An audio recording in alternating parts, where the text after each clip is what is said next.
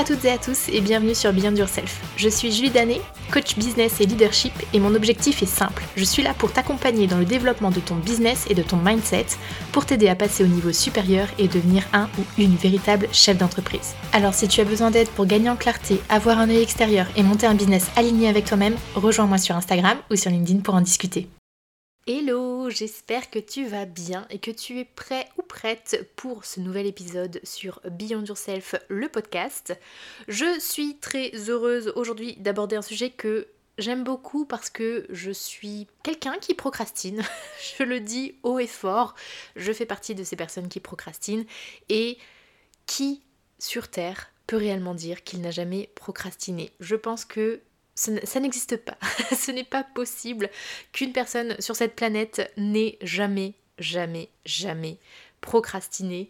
Donc c'est quelque chose qui touche forcément tout le monde et aujourd'hui je me suis dit que ça pouvait faire un excellent sujet de podcast parce que je sais très bien que la procrastination c'est quelque chose qui peut potentiellement t'empêcher d'avancer assez régulièrement, qui va t'embêter assez souvent et on a tout le temps envie, besoin déjà de savoir qu'on n'est pas tout seul dans ce cas-là et on a aussi besoin d'avoir quelques astuces pour pouvoir lutter contre cette procrastination. Donc ce que je te propose, c'est que déjà dans un premier temps, on parle un petit peu euh, théorie, on va parler définition, euh, procrastination active, passive, on va aller creuser un petit peu tout ça pour que tu puisses comprendre qu'est-ce que c'est finalement la procrastination et quelle forme ça peut prendre. Et dans une deuxième partie, on verra le côté un peu plus opérationnel pour te donner concrètement des astuces que tu peux appliquer au quotidien. Alors c'est parti, plongeons-nous dans la définition de la procrastination. Le terme procrastination vient du latin pro signifiant en avant et de crastinus voulant dire du lendemain. Je suis assez fière de cette partie-là parce que qui un jour, les personnes qui ont fait du latin vont me comprendre, mais qui un jour s'est dit ça va m'être utile. Voilà. Sachant qu'en plus, ce qui m'a été le plus utile, c'est Google. Bref, c'est une parenthèse. Mais procrastiner, c'est en gros ajourner. Remettre sans cesse à demain ce que l'on devrait faire aujourd'hui. C'est une tendance à différer des décisions ou des actions il y a deux types de procrastination. Il y a la procrastination active et la procrastination passive. La procrastination active, c'est faire autre chose à la place d'une autre en priorisant ce qui justement n'est pas prioritaire. Exemple, tu fais la vaisselle plutôt que d'écrire le script de ta prochaine formation. Et la procrastination passive, là, c'est ne pas être en capacité de passer à l'action, car notamment, on a des difficultés à prendre des décisions, à se lancer, on a peur. Bref, on a quelque chose au fond de nous qui fait que on n'avance pas et on ne fait littéralement rien du tout.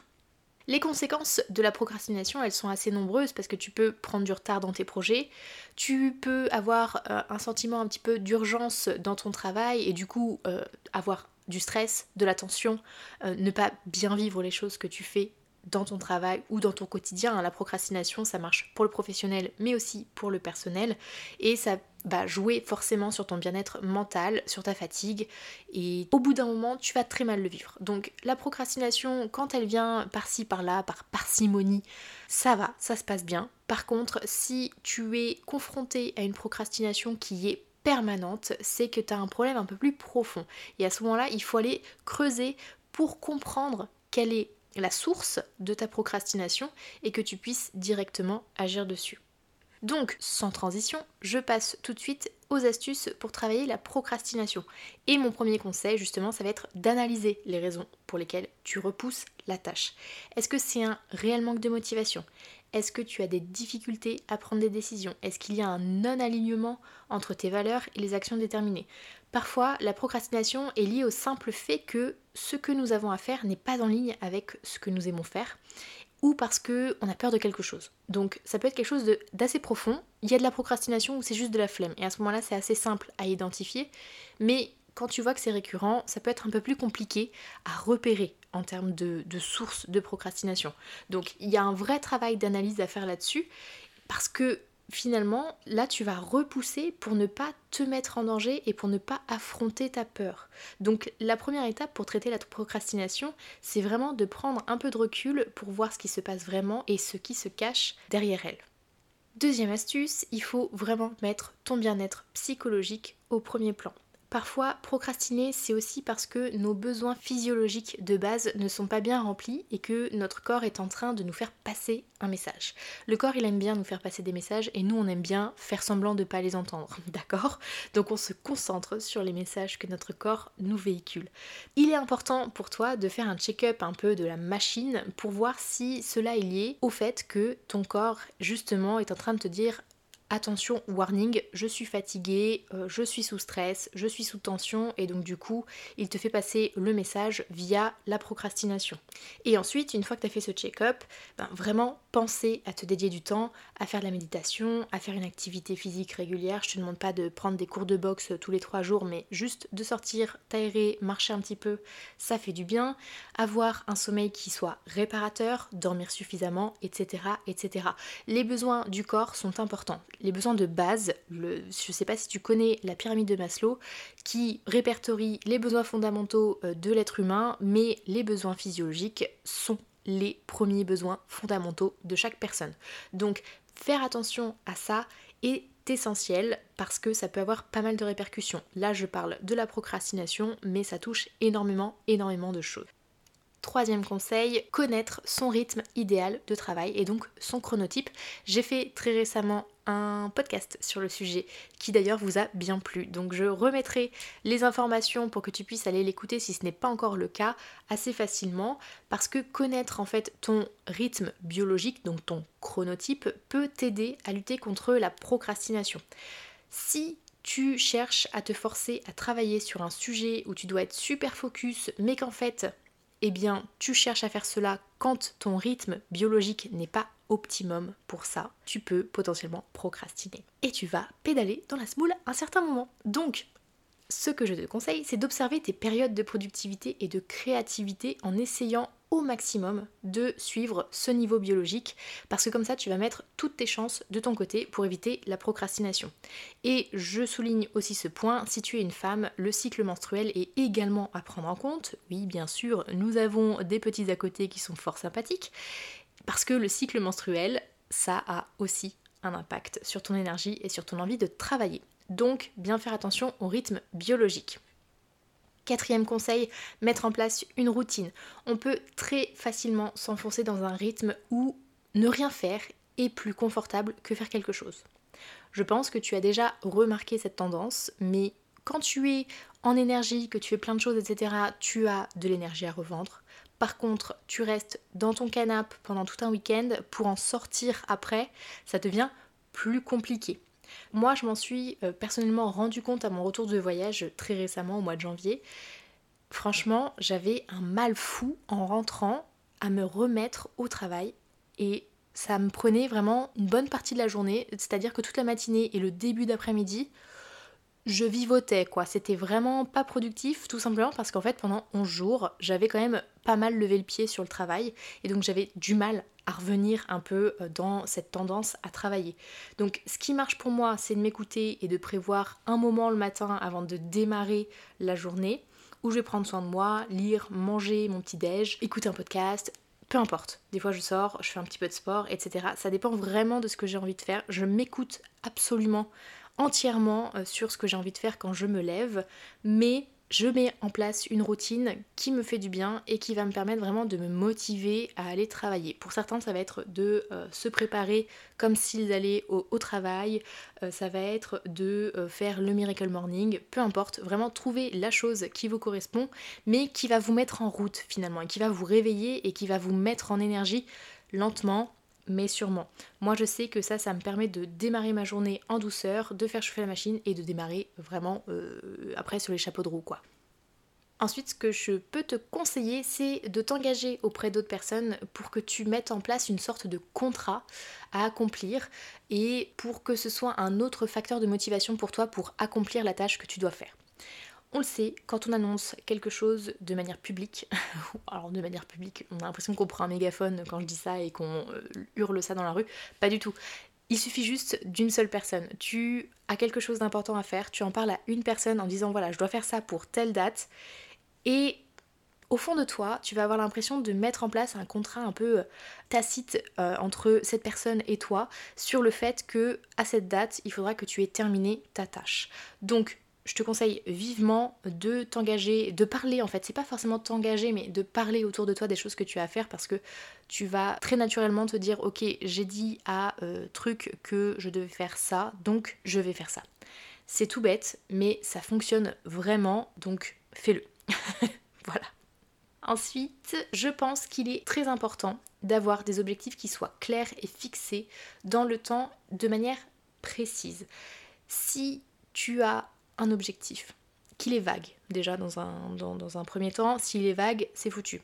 Si tu as un objectif qui est précis, qui est clair, défini, méthode SMART, etc., etc., mais que tu ne le fixes pas correctement dans ton planning, tu n'arriveras pas à avancer vers cet objectif. Si c'est pas planifié, ton cerveau, il va pas prendre ça comme quelque chose de réel, comme quelque chose de concret, et il va avoir tendance à procrastiner parce que de toute façon, il n'a pas de, date butoir qu'il doit atteindre. Donc, il ne met pas ça du tout en priorité.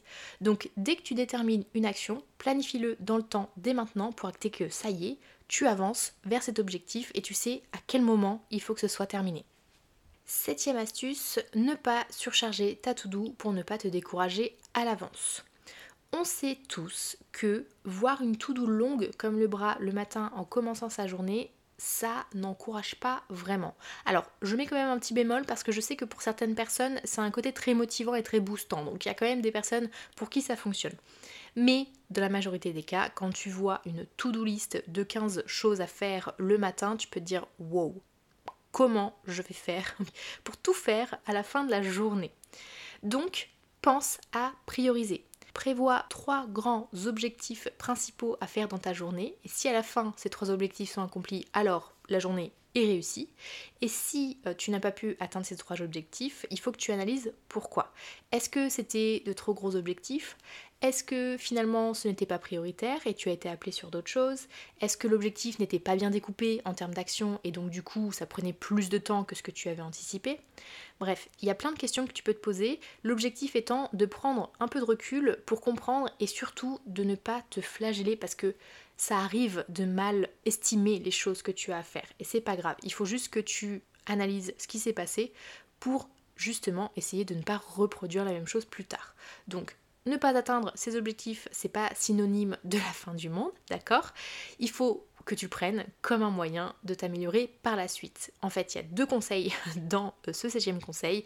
Déjà, ne pas surcharger ta to-do et ensuite bien prioriser en analysant si jamais tu n'arrives pas à atteindre ces trois objectifs.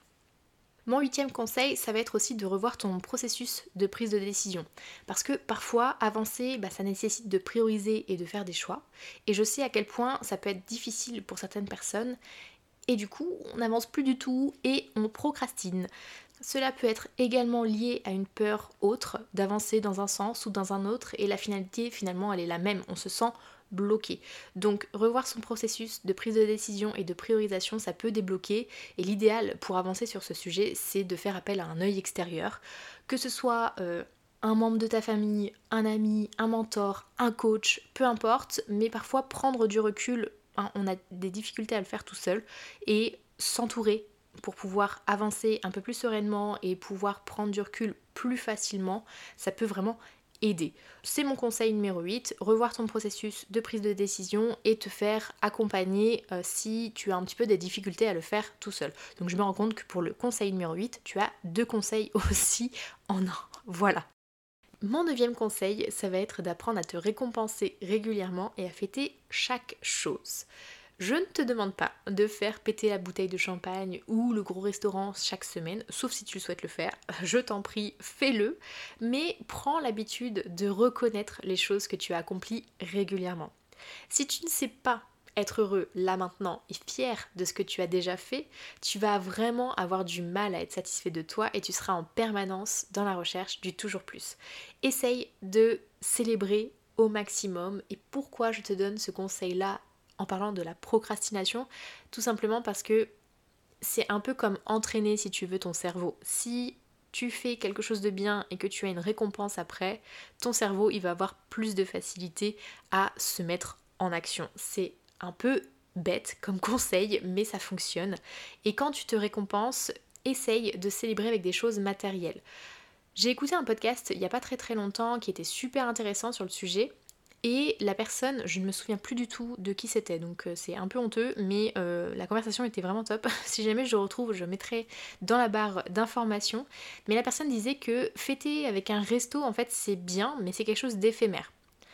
Alors que si tu t'offres quelque chose de matériel comme un carnet, un livre, un mug ou euh, quelque chose finalement de palpable, et eh ben ça te permet d'ancrer davantage les choses. Et quand tu vas voir ce livre ou ce mug, tu vas repenser à l'occasion pour laquelle tu l'as acheté. J'ai trouvé ça super pertinent et euh, j'ai décidé que j'allais me mettre à cette habitude. Alors je n'ai pas encore réfléchi à ce que j'allais acheter parce que euh, les livres j'en ai déjà beaucoup trop, les mugs c'est pareil, les carnets n'en parlons pas. Donc il faut que je trouve quelque chose qui euh, ne prendra peut-être pas trop de place mais qui me permettra quand même de me remémorer les moments importants.